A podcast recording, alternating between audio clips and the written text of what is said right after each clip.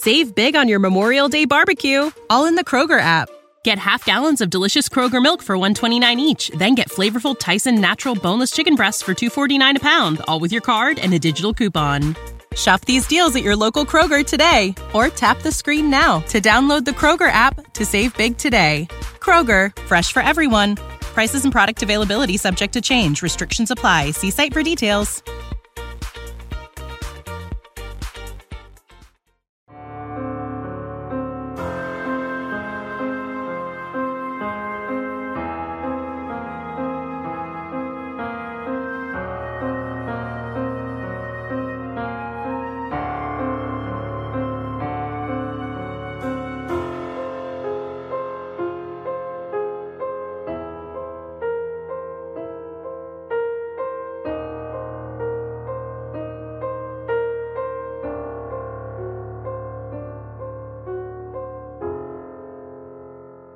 Todos los días convivimos con la maldad. Somos testigos de la parte más oscura del comportamiento humano.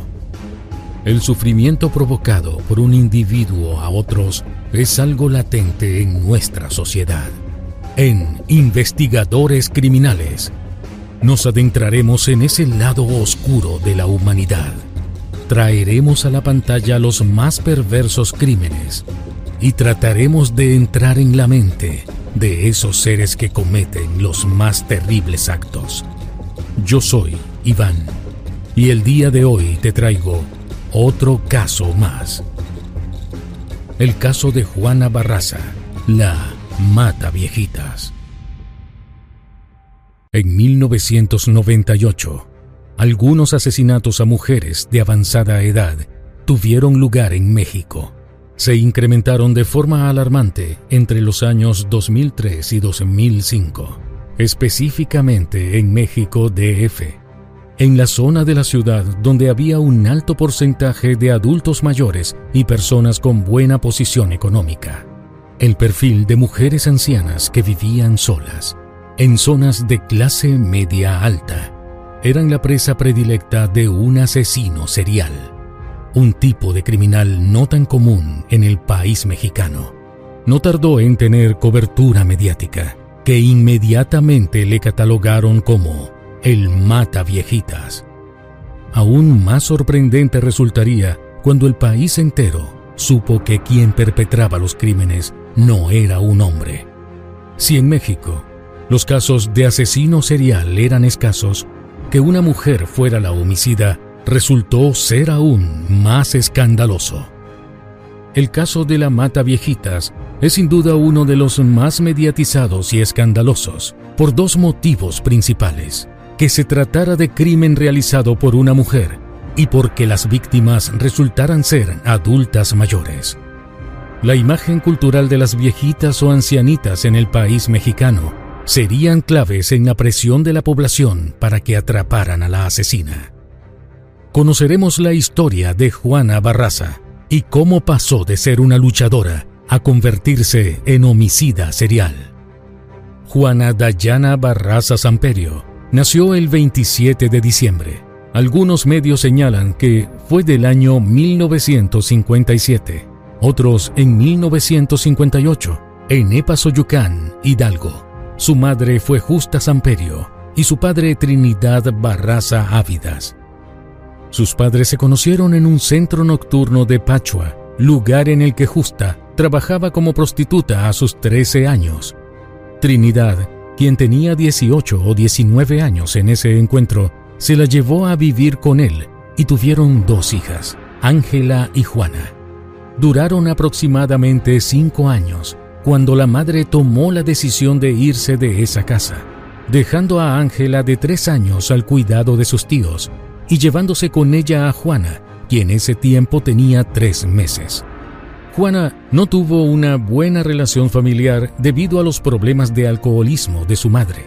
Tuvo la figura de un padrastro en su niñez, Refugio Samperio, quien no le dio cariño, pero le enseñó a ser responsable, sirviéndole de ejemplo de lo que es ser buen padre. Pero los abusos de su madre dejaron una huella para toda la vida. En una reunión con varios hombres desconocidos, su madre acordó con uno de ellos, de nombre José Lugo, que tuviera relaciones con su hija a cambio de cervezas. Estuvo cuatro años obligada a mantener una relación con este hombre, llegando a tener varios abortos espontáneos hasta que dio a luz a un hijo. Se relacionó sentimentalmente con dos hombres a lo largo de su vida, a los cuales dejó porque ambos presentaron conducta agresiva y adicción al alcohol. Juana también sufrió la pérdida de su hijo, quien tenía 24 años cuando una pandilla lo asesinó en las calles. Según se supo por la investigación, la mujer es creyente de la Santa Muerte. Esta es una figura que goza de popularidad en México. Es común ver altares que honran a la personificación de la muerte en este país. Algunas religiones, como la católica, están en contra de venerarla por considerarla diabólica. Como oficio, Juana tenía conocimiento en la enfermería, pero se dedicó a la lucha libre. Se dio a conocer en ese mundo como la Dama del Silencio, según ella, porque se caracterizaba por ser callada y aislada. Se retiró a sus 43 años por problemas en la zona lumbar y buscó su sustento vendiendo palomitas de maíz entre el público que acudía a ver las luchas en la arena. El dejar las luchas haría que Juana percibiera menos ingresos para mantener su hogar. Y es así cuando comienza a robar a pequeños comercios y a transeúntes de la zona, para luego escalar a hurto dentro de las viviendas hasta llegar a cometer asesinatos.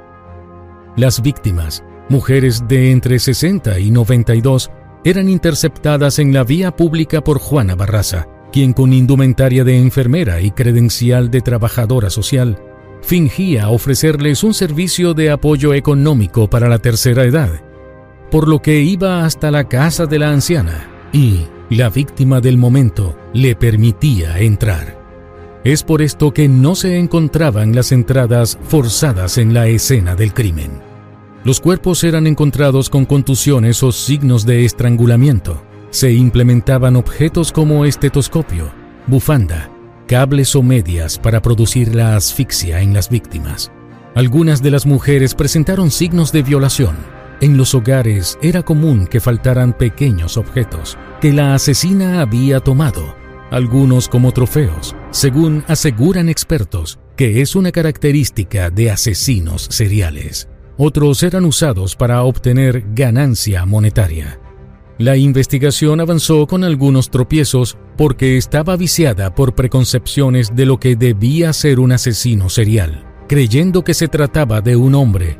Todavía en 2005 se pensaba que era un asesino masculino, que el procurador de justicia de la ciudad, Bernardo Batis, calificó de una mente brillante. Era muy sagaz y cuidadoso. Todo esto le dio a Juana la posibilidad de pasar desapercibida como sospechosa durante ese periodo de mayor operatividad criminal entre 2003 y 2005. Algunos de los errores de la investigación fueron creer que por un largo periodo de reposo, entre octubre y diciembre de 2005, quien era responsable de los homicidios se había suicidado. También las evidencias contradictorias encontradas en la escena del crimen alejaban la resolución del caso, como la coincidencia de que algunas víctimas eran de origen español, o que en tres casos las víctimas tuvieran una pintura de niño en chaleco rojo. La hipótesis de una banda también tuvo relevancia para la justicia mexicana por el número de asesinatos. Se pudieron tomar declaraciones de algunos testigos, había en la escena una mujer muy grande y corpulenta, vestida de rojo. Esto hizo que las autoridades mexicanas pusieran su especial interés en los travestis. Los investigadores criminalistas ponían su atención en antecedentes de asesinos seriales y pensaron que este caso tenía semejanza con los crímenes de Thierry Paulin, apodado como la Bestia de París, por haber asesinado a ancianas en la ciudad francesa en la década de los ochentas. Pensaban en el mata viejitas como un imitador de este criminal, porque este era homosexual, y ahora lo asociaban con el travestismo que se sospechaba en este nuevo homicida. considerando incluso que en su comportamiento había una doble personalidad. El asesino fue inútilmente buscado entre prostitutas y transexuales, recibiendo duras críticas por la ineficacia de la policía para resolver el caso. La presión a las autoridades aumentaba con el pasar del tiempo.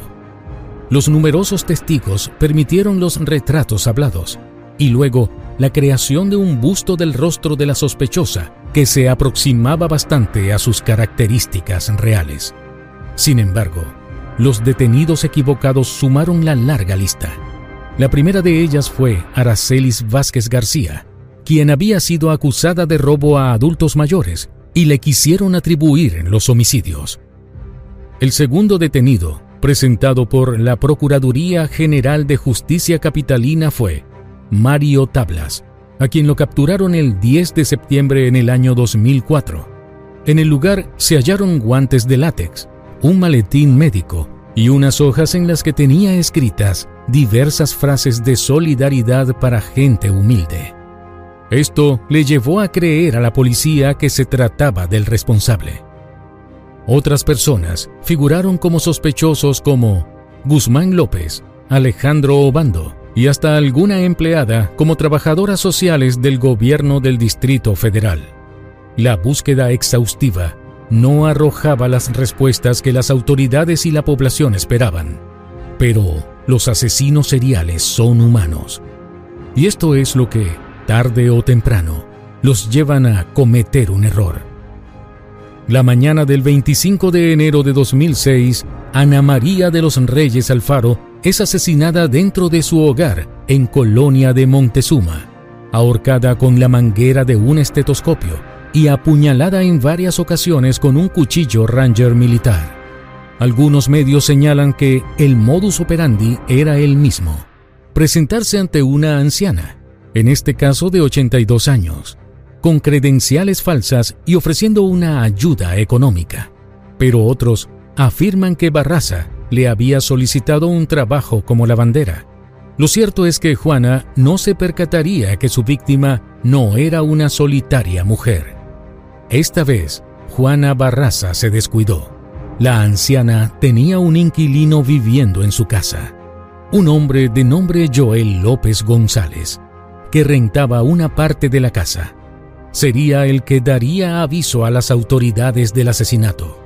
Los oficiales Marco Antonio Cacique e Ismael Alvarado Cruz patrullaban la zona de Colonia de Montezuma cuando vieron corriendo a una mujer con dos bolsas, que sin ellos saberlo era la asesina.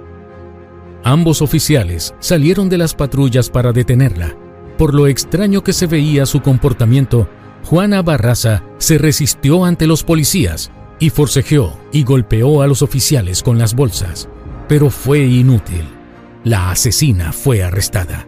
Ya arrestada, Joel López la identificó como la mujer que vio salir de la casa de Ana María. La misma Juana Barraza admitió el asesinato de la mujer, además de otras tres ancianas, pero negó estar implicada con las 40 víctimas que se le estaban imputando para la fecha. Juana Barraza le dijo a la prensa al momento de su captura las siguientes palabras. Ustedes sabrán por qué lo hice cuando lean mi declaración ministerial. Confesó en varias oportunidades que odiaba a las mujeres ancianas porque su madre había cometido abusos contra ella cuando era una niña. El 30 de enero de 2006 se decreta prisión preventiva para Juana Barraza, sin posibilidad de libertad condicional.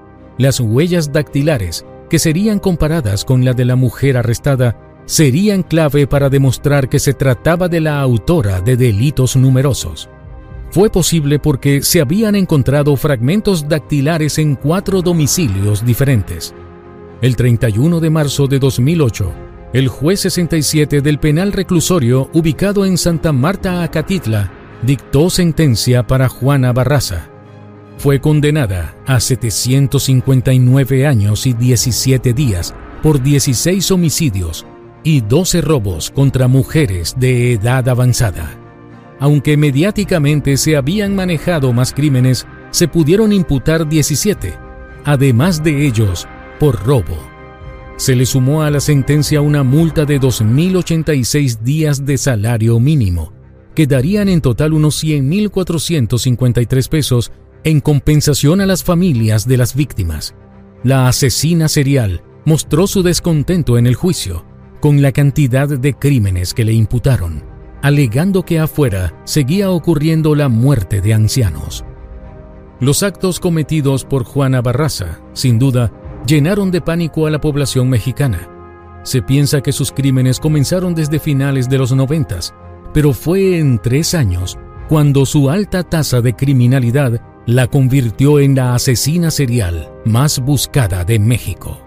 Su mayor cantidad de crímenes ocurrieron en un contexto donde se estaban comenzando programas para la protección de personas de avanzada edad lo que contradictoriamente ayudó a perpetrar una ola de asesinato de mujeres adultas mayores, porque las víctimas confiaban en la asesina debido a que era creíble que una persona de asistencia social se presentara en su puerta o se le acercara para ofrecerle una ayuda económica.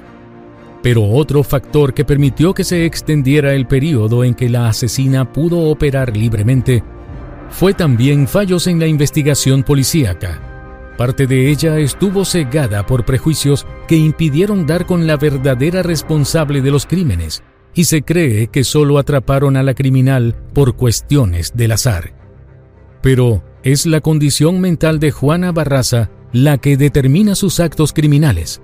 Algunos estudios psicológicos demostraron que los abusos de la madre y la muerte violenta de uno de sus hijos fueron traumas que desencadenaron su comportamiento criminal. Esto hizo que en gran parte de los momentos cuando perpetraba los crímenes o luego de su captura, no mostrara sentimientos de culpa. Aunque hay una entrevista donde se le ve llorar y admitir que no tiene perdón, en otros momentos se le aprecia tranquila y se siente como una persona inocente, incluso llegando a negar que mató a alguien. O como señalan algunos medios, que se le hacía un bien al mundo al asesinar a mujeres de edad avanzada, posiblemente por asociación que hacía con las ancianas y su madre. La sentencia resulta impactante por ser la condena más alta en la historia mexicana. Aunque no hay justificación para sus crímenes, en el momento en que ocurrieron, también se conocieron otros, que involucraron prostitución de indígenas o asesinatos de homosexuales, pero ninguno tuvo la repercusión que este caso tuvo. En el libro The Little Old Lady Killer, la socióloga Susana Vargas Cervantes habla de cómo los mexicanos culturalmente ven a las mujeres ancianas, llegando a tener una imagen de ellas como la Virgen de Guadalupe. El imaginario sobre las viejitas como víctimas tuvo gran influencia en la condena que recibiría Juana Barraza. Y bueno, querida audiencia, hasta aquí una investigación más. ¿Qué opinan del caso de hoy? Nos gustaría leer sus comentarios, ya que su opinión sobre los casos es muy importante para nosotros. Recuerden siempre hacerlo con el máximo respeto posible, tanto para la víctima como para los demás espectadores y nosotros que los estamos leyendo. Antes de irte, deja tu me gusta y suscríbete si aún no lo estás. Tampoco te olvides de compartir este video si crees que alguien que conoces le puede interesar.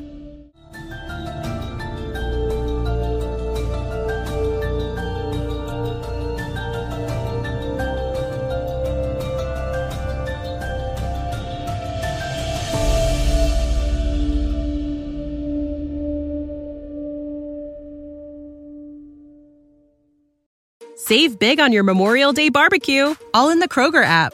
Get half gallons of delicious Kroger milk for 129 each, then get flavorful Tyson natural boneless chicken breasts for 249 a pound, all with your card and a digital coupon.